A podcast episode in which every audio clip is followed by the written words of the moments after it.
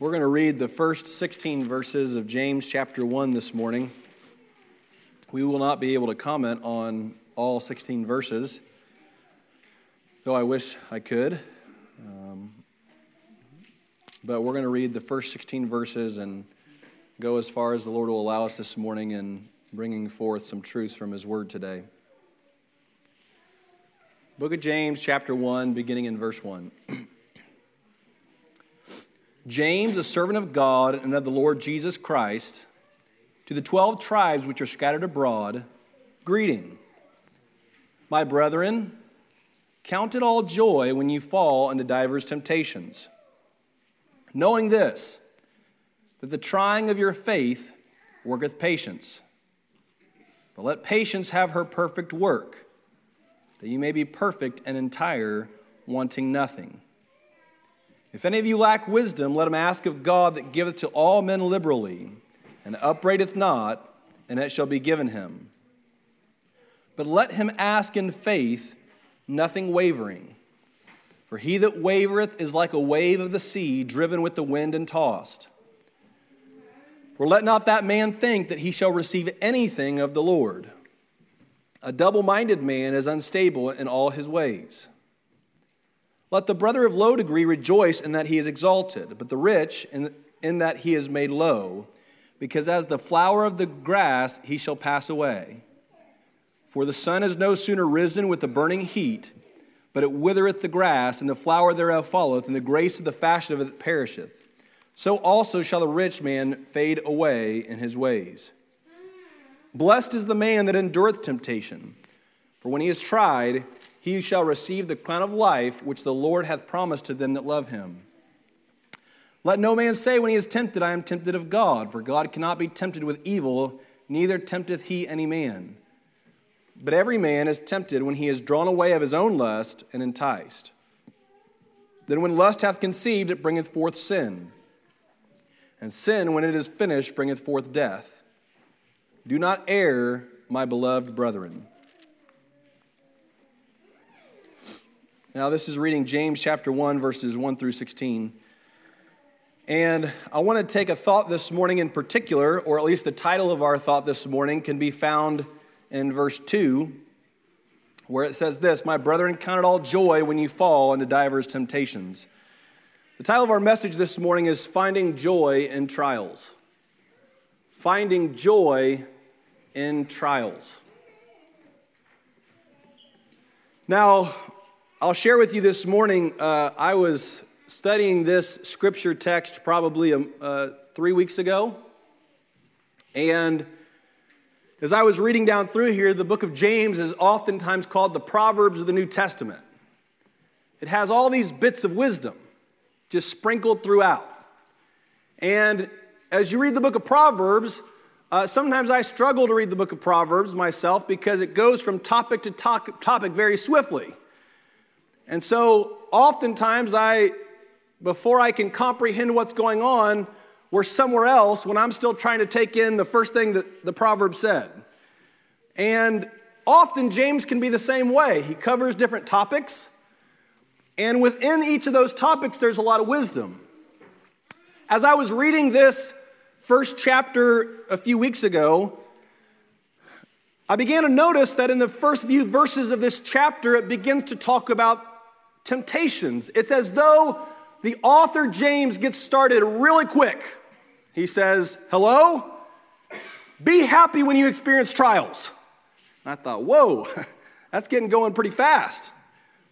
And then he revisits it in verse twelve. And throughout this first chapter, he talks about this idea of trials. But amidst all these discussions on trials, it's like he interrupts his thought, or at least that's how I'd always read it. And I began to pray as I was reading this scripture, Lord, help me to see the connection here. What is going on? What is James trying to tell? Because he's revisiting this topic over and over. There must be some cohesion, that all of this must flow together in some way.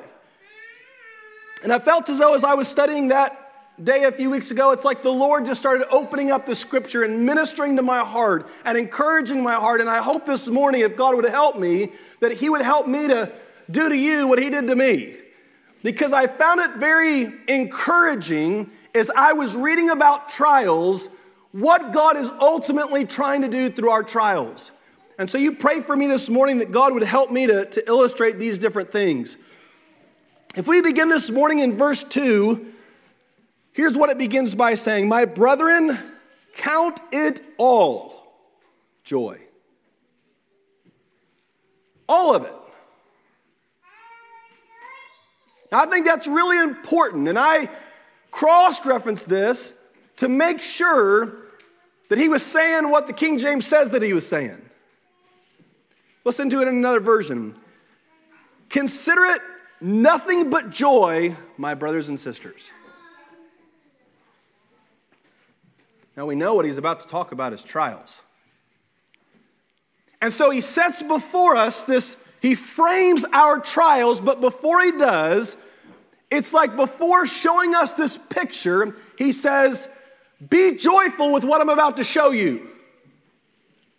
Now, I began to think this morning about what this concept of joy means, because when I read this scripture, my mind immediately goes to the book of Acts, and I begin to consider this story in Acts chapter sixteen, when Paul and Silas are arrested for preaching the gospel, and they're cast into jail, and there they're down, and they're rejoicing, and they're singing, and, they're, and there have been times throughout my life where I've experienced trials and hardship, and this text came to my mind, and everything within me, I did not have a song that I could sing. I did not have something as those in Psalm one thirty-seven where it said, by the rivers of Babylon there we sat, yea, we wept when we remembered Zion. And when they were prodding them to sing the songs of Zion, they couldn't. Their tongues cleaved to the roof of their mouth. They could not let out these outbursts of joy and singing for the sorrow they were experiencing in bondage. And here he says, count it a joy when you're going to experience a variety of temptations. And I began to pray, Lord, I know from experience that there are times where I cannot sing and rejoice in the middle of trials. What does this mean? And as I was praying, the thought came to me from Hebrews chapter twelve, verses one and two. If you turn back just a couple pages in your Bible, listen to this about Jesus. You remember in Hebrews chapter eleven, whenever... And this is, this is so pivotal in the context of what James is telling us. In Hebrews chapter eleven, he begins to tell us of all these men and women who, who did what?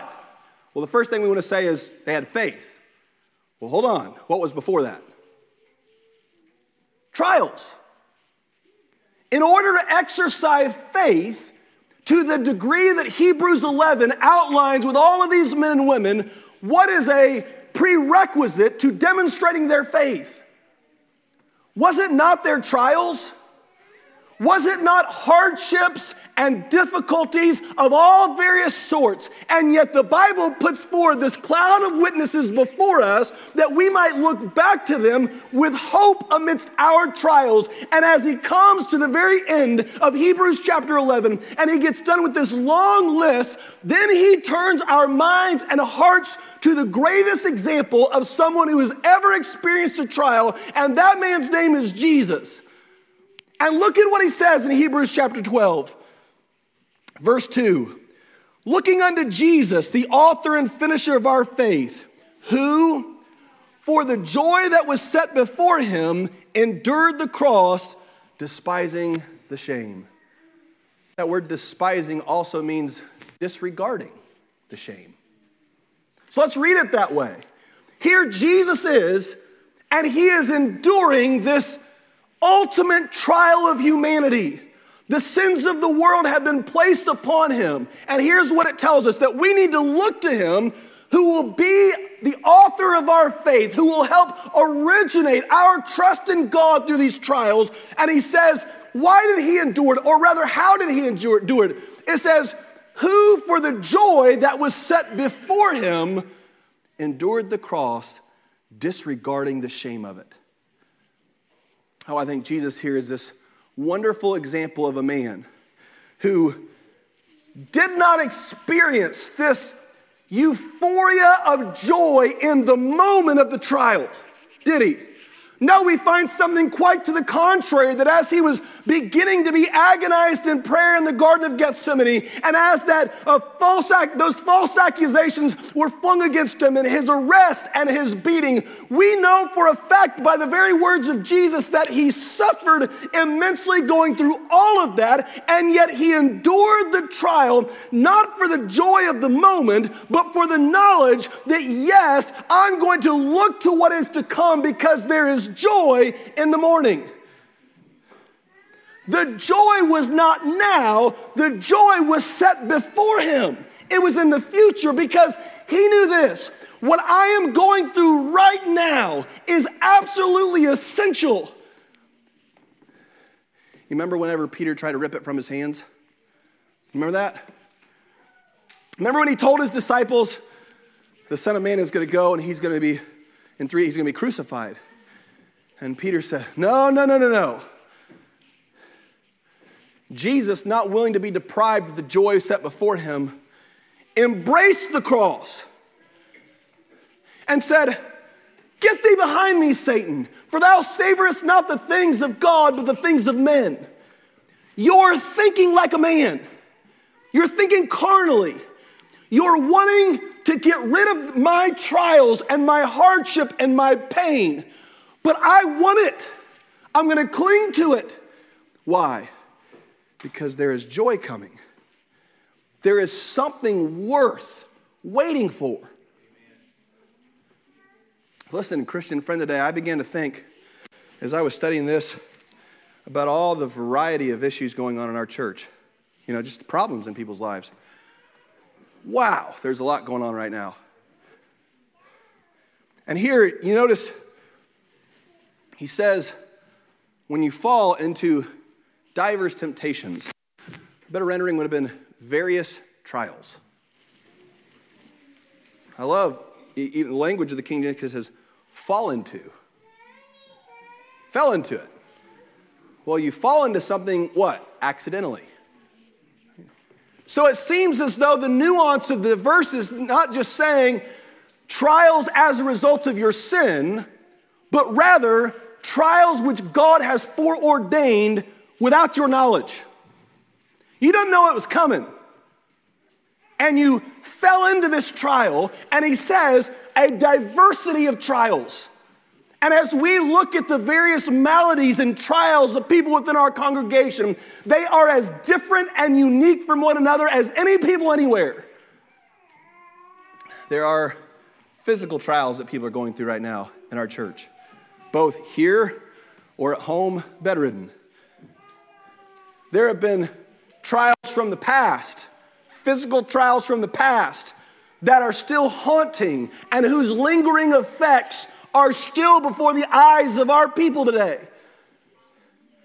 There are relational trials, trials that happen amongst relationships with children and grandchildren, with a brother or with a sister, with a spouse. I began to think about the relational trials that we experience. And one thing that I'm amazed about in marriage is how your marriage evolves over time because your trials evolve over time. The trials of a marriage are not stagnant. What you experience the first year or two of marriage, usually forty years from now, you're not experiencing those same trials in marriage. And as time goes on and burden after burden is removed from your marriage and a new one is placed upon your marriage, what you find is, man, we've come a long way. There's been a lot of hardship that we've experienced, and it's all so different. There are some relationship trials that we experience in this life that are crushing. Loss. We've experienced that in our church here lately, haven't we? Loss. Pain from losing somebody that we love that we'll never be able to speak to again. And yet again, those things don't just hit us fresh, they revisit us. Someone who's gone for many years, the sorrow can bubble up again very potently, and we can, in moments of nostalgia, be gripped by the pain, and that pain can morph into a trial that we have a hard time forgetting about and moving on from. Here, the writer James tells us, he puts all of these unique things. I imagine if you could somehow um, create an object that illustrated each type of trial, and you put them all out on a table, you'd say those things have nothing to do, nothing alike. Because that's the nature of trials. But it says as James picks up each of those objects of trials, he puts them into one bag. He holds them up and he says, when you experience these, count them all joy. Where is the joy found? We've already tried to indicate this morning, not necessarily in the moment you're going through it, but in the knowledge of what James is trying to tell us. We have to take great comfort knowing this. No trial falls upon our lives without God's ordaining.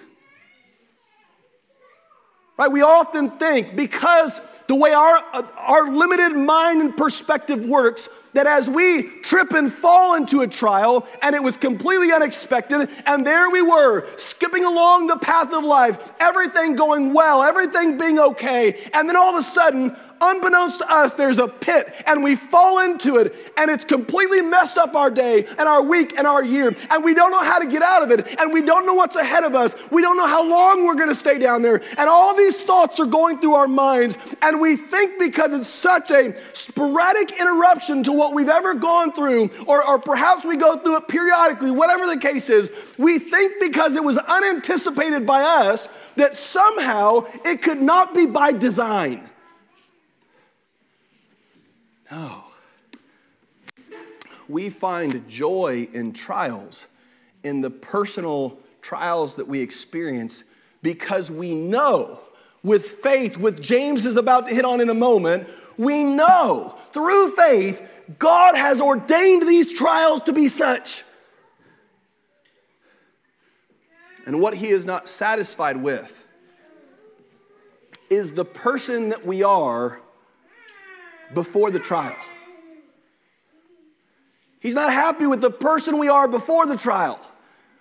And he is trying to fashion us into a different man or a woman. And he knows that necessitates the trial. And so there we skip day after day after day, thinking everything's going just, just jolly, just happy. And then the tumble begins, the cascading events that follow begin to go and go and go. And it's as though James, this wise old man, has the ability to zoom out and say, brothers and sisters, don't be caught in the emotions of the moment. Know in your hearts God is doing something. And he tells us such in the next two verses. Look at verses three and four. Knowing this, or you could say it this way, being assured of this, being confident of this truth, that the trying of your faith worketh patience. But let patience have her perfect work, that you may be perfect and entire, wanting nothing. Now again, what I said at the very beginning of the message this morning is that James has these proverbial statements that stand alone as great pearls of wisdom. But in the context of this, not only does trials work patience, and that's a good thing, and we often repeat that to one another when we're going through hard times, but let's make sure we understand it within the broader context of what he's saying in these verses three and four. Yes, trials work patience, but patience is worked within us unto what end? See, that's only half the story that he tells us. He says, yes, trials work patience, but then he says patience, and he stands there to tell us a greater truth. Listen to what he says in the amplified version of it.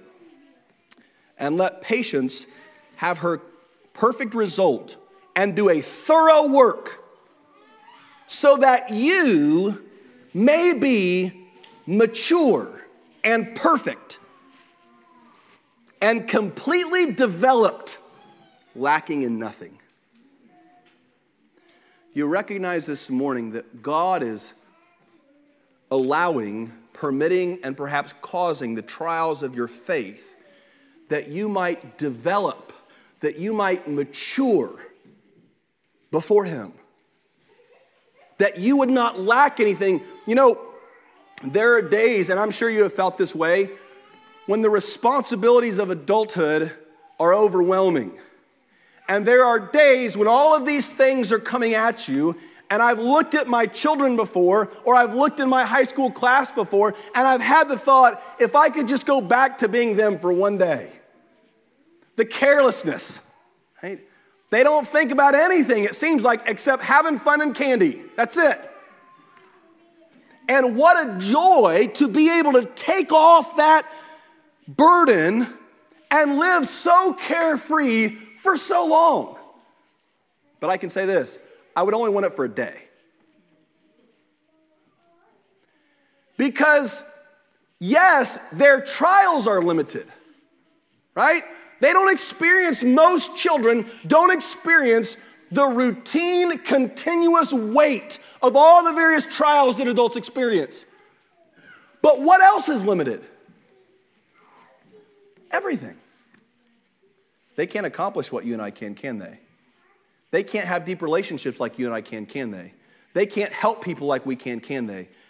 Everything about who they are, yes, the trials are limited, but you have to accept both components of who they are. They're limited in their trials, but they're limited in their ability to do much worthwhile for anybody else.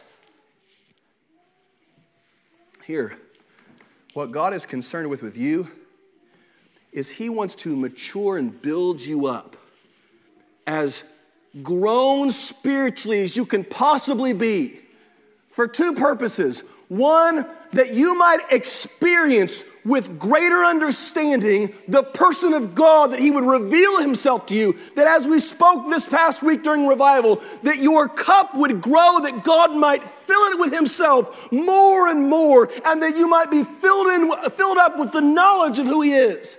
And there is great, the, the further you mature in your Christian life, the more, the, the greater capacity you have to experience the great things of God's Spirit. Until you have faced hardship, until you have faced trials, I don't believe you can fully know the extent of God's love and joy and peace and all these fruits of the Spirit that the author in Galatians tells us about. We can't experience all those things to their fullest until we're grown up in him. You experience trials, not just to work patience, but that patience being a one component within a bigger picture might mature you. Because some experiences we can only have if we're patient. Right? Like that's one of the great downfalls of our society today is people want immediate gratification, so they get it. But immediate gratification is shallow. Immediate gratification feels good for a moment. I think very often as I'm about to partake in sweets, this is going to feel good right now, but it's not going to feel good later. I often have the, the thought when I eat asparagus or Brussels sprouts or green beans, this isn't going to taste very good right now, but guess what? Later, I'm going to feel good. Very often we have a society that's addicted, and we have a, a Christian world that doesn't want this slow, progressive maturation process that God has designed for the Christian life. It comes with hardship and trials because God is trying to do something long-term in you. And so, let's go back to verse two in a moment. He says, count it a joy when you're going through these things because you know God is doing a work in you. I don't know about you, but it is a extremely humbling thing when you look back in your life and you pick out the various trials you've gone through, which at one point you loathed and you hated and you were bitter about, and then you look back and you see God's changing of you and what he was working in your family and what he was working in your marriage and what he was working in your children. And you look back and you can give glory and praise to God and find joy in what he did. I often think of my children. You all know this about our third son, Landry. He has a heart condition, and I don't really think about it that often. Sometimes it bothers me a little bit. Sometimes it'll creep up, and, you know, moments of weak faith, and you just, your mind kind of goes somewhere, and you, you think these terrible thoughts. What if we lose him when he's five or six? And the grief, you, you know, all these things begin to take off in your mind. And I, I commit to you this morning, I'm, I'm too weak to carry that burden. I can't carry that. I have to consciously give it over to the Lord. But I've prayed to God that, Lord, whatever your will for him is, whatever it is, as excruciating and hard as it is, help him to view his trial, and help me to view this trial of my son through the lens of faith. Because listen, this morning, I'm afraid that many Christians, they look at their life and all the hardships that they face not through the lens of providence and faith. Thus, they wrestle with it their whole life. They, they, they struggle with these deep feelings of emotion. They struggle with guilt. They struggle with all of these things that Satan plays with their mind, because underneath the surface, they unintentionally view it as just random acts of, of coincidence. Things that I could have stopped, or you could have stopped, or could have been done preventatively. Rather than realizing God sees it through his lens, his permissive will, and he ordained it to be such. And the best thing to do is look at all of the things, the cascading events that happen in our life from that trial and hardship as, God, I know you designed it. And so I am going to actually, instead of being bitter about or being hesitant about those things that happen, I'm going to joy in them. Because in your omniscience, you determined it was the best thing for me and all involved for our spiritual growth and maturity. You know, there are casualties involved in that.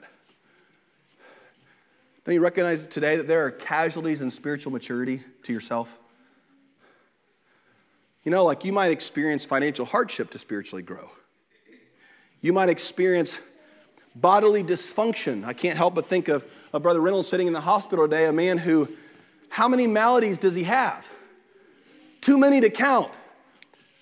But is he not spiritually grown? Do you think this morning he may know things about God that, at least I can speak for myself, I don't? Because through those maladies, it's always, you know, he was messing me, I didn't intend to say that, he's messing me today. And It's like heaven, it's like dying is no big deal. I mean, really, it's like dying is just no big deal. If, if God decides to take me, please do this and this and this and this. Spoke to him this morning, and it's just like death is just like, well, it's going to happen, and if it does now, oh well, if it doesn't. And I prayed as, uh, today, I thought, Lord, I want to get to the place when I'm old that death is no big deal. Why? Because that ultimate trial is framed from the lens of faith. It's seen differently. And so it's not this dreaded doom. It's this knowledge that God in his own providence has ordained it to be such. And whatever may happen, all the things that are left undone are all within God's purpose and plan. Here, what the writer James is telling us is that these trials are for our good. And because we know they're ultimately meant for our good, try to find joy before you. You know, in, in, in the Hebrew writer said, despising the shame. We told you the word means disregarding the shame. I'll, I'll put it a different way this morning. Disregarding the pain of the trial. What I'm amazed about is how, on one hand, I can be so level-headed talking about trials, objectively, behind a pulpit, telling you stories. I can be so unemotional, so composed. And then I can think back just a little while ago when I was in the middle of a trial. And the, the emotions going all over the place. But I'm so thankful this morning, I believe James talks about that. It's like he anticipates Listen, I'm going to speak and tell you to have joy in the trials and all. It all sounds flowery and good, and you can get up and testify and praise God about it in church. But when you're in the midst of it and the emotions are flying all over the place and the thoughts are running wild and the anxiety or the discouragement begins to hit, it's as though everything you know to be true that God has established in your heart is rooted up and cast away, and you don't know what to do. And so he tells us what to do in verse five. Look at this. If any of you lack wisdom, let him ask of God, that giveth to all men liberally and upbraideth not, and it shall be given to him. But let him ask in faith, nothing wavering. For he that wavereth is like a wave of the sea, driven with the wind and tossed. For let not that man think that he shall receive anything of the Lord, being a double-minded man, unstable in all of his ways.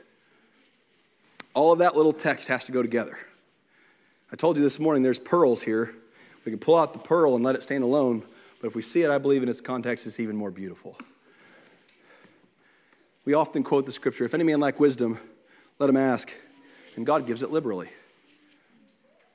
Oh, but the pearl shines even brighter when we see it within the context of what he's saying and when he's saying it. When we're in the midst of a trial, you often hear, I've never been in the military. I thank God I've never had to go into the military. I respect and appreciate everyone who ever has. But even of the military, there's even a smaller portion of men and women who have been in combat. And I was reading our former Secretary of Defense's book, and he was talking about some failures that he was in charge of and things that he learned from his failures. And at one point, he said, it was the first time that I understood the phrase, the fog of war. You know, beforehand, when you're planning and preparing for every variable to happen and you're deciding what you're going to do, it seems clear and easy.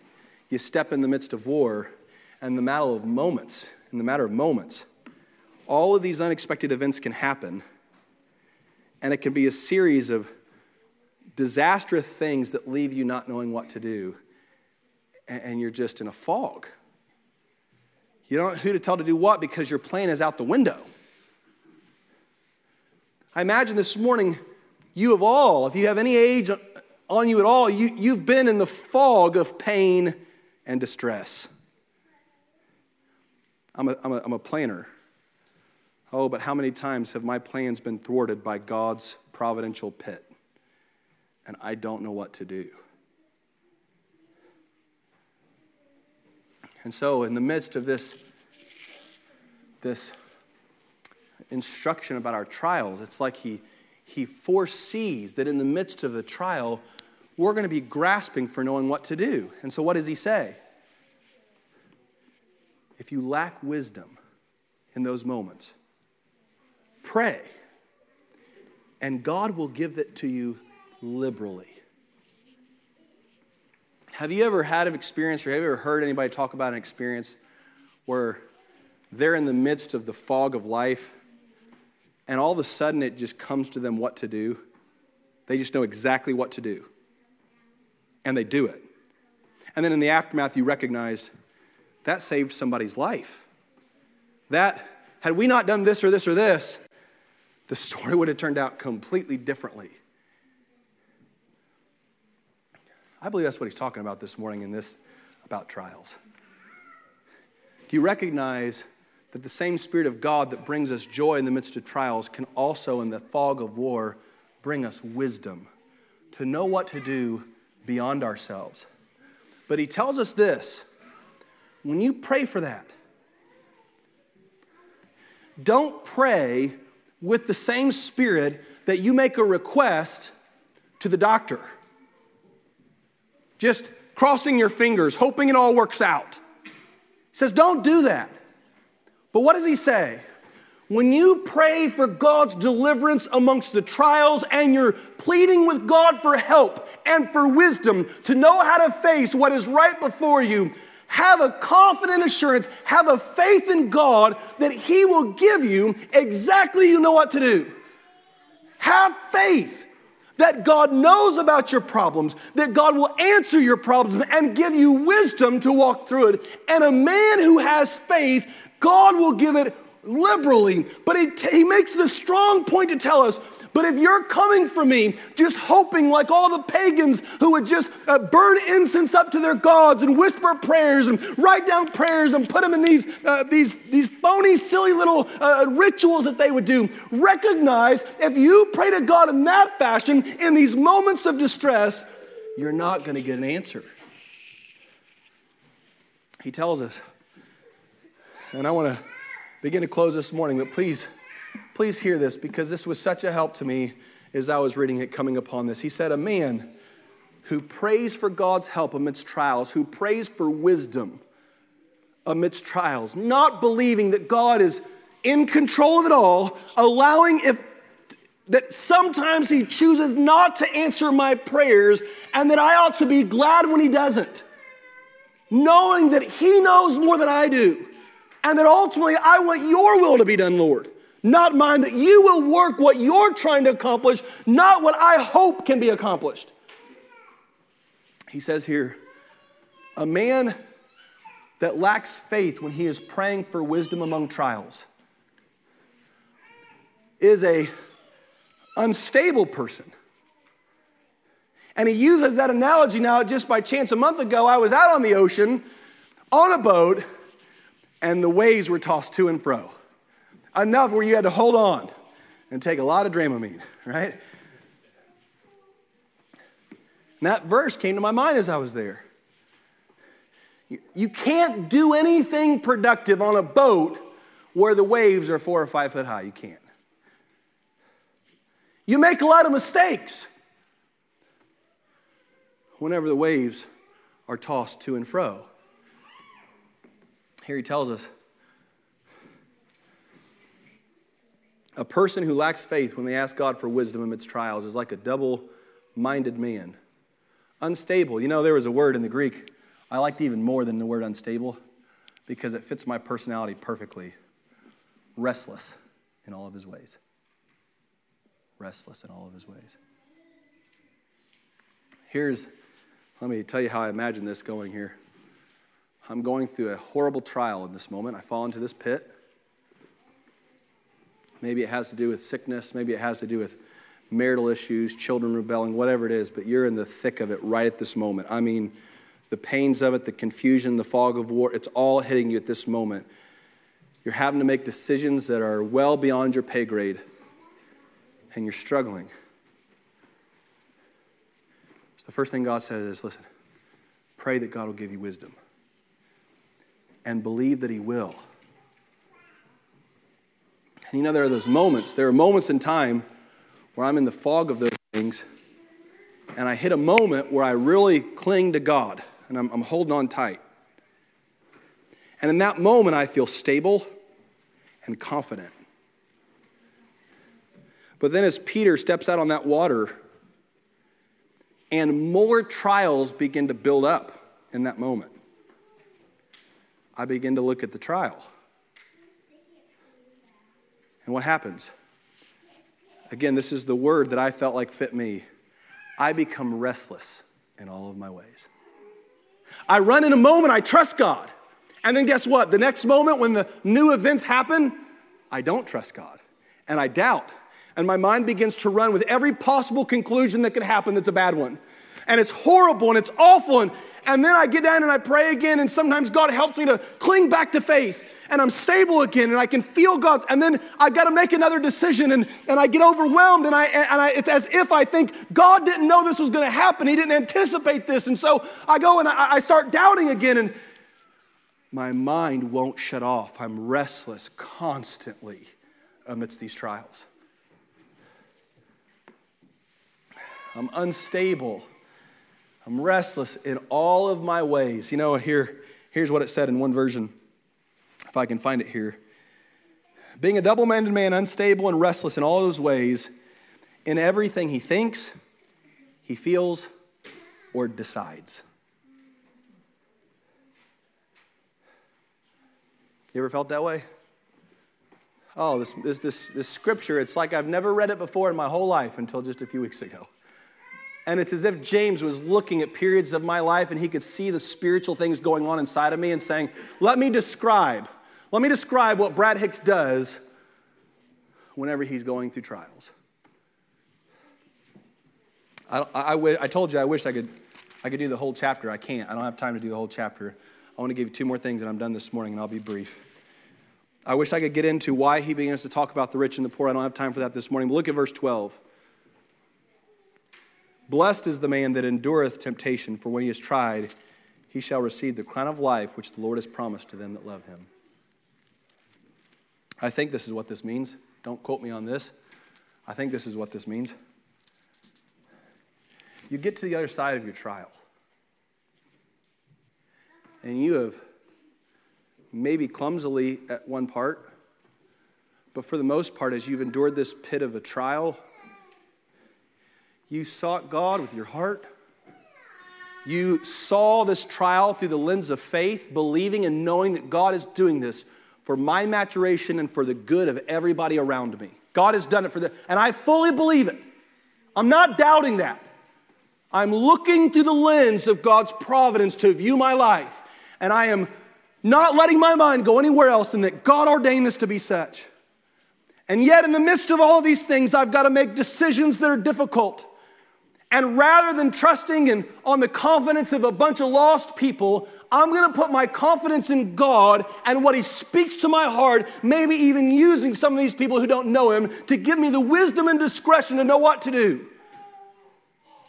And I stand firmly and I grasp God's wisdom and I pray and I know, God, I can't turn anywhere else but you amidst this trial. And you cling to him. And God, perhaps even unbeknownst to you, gives you wisdom to guide you and your family or your friends through this hard place.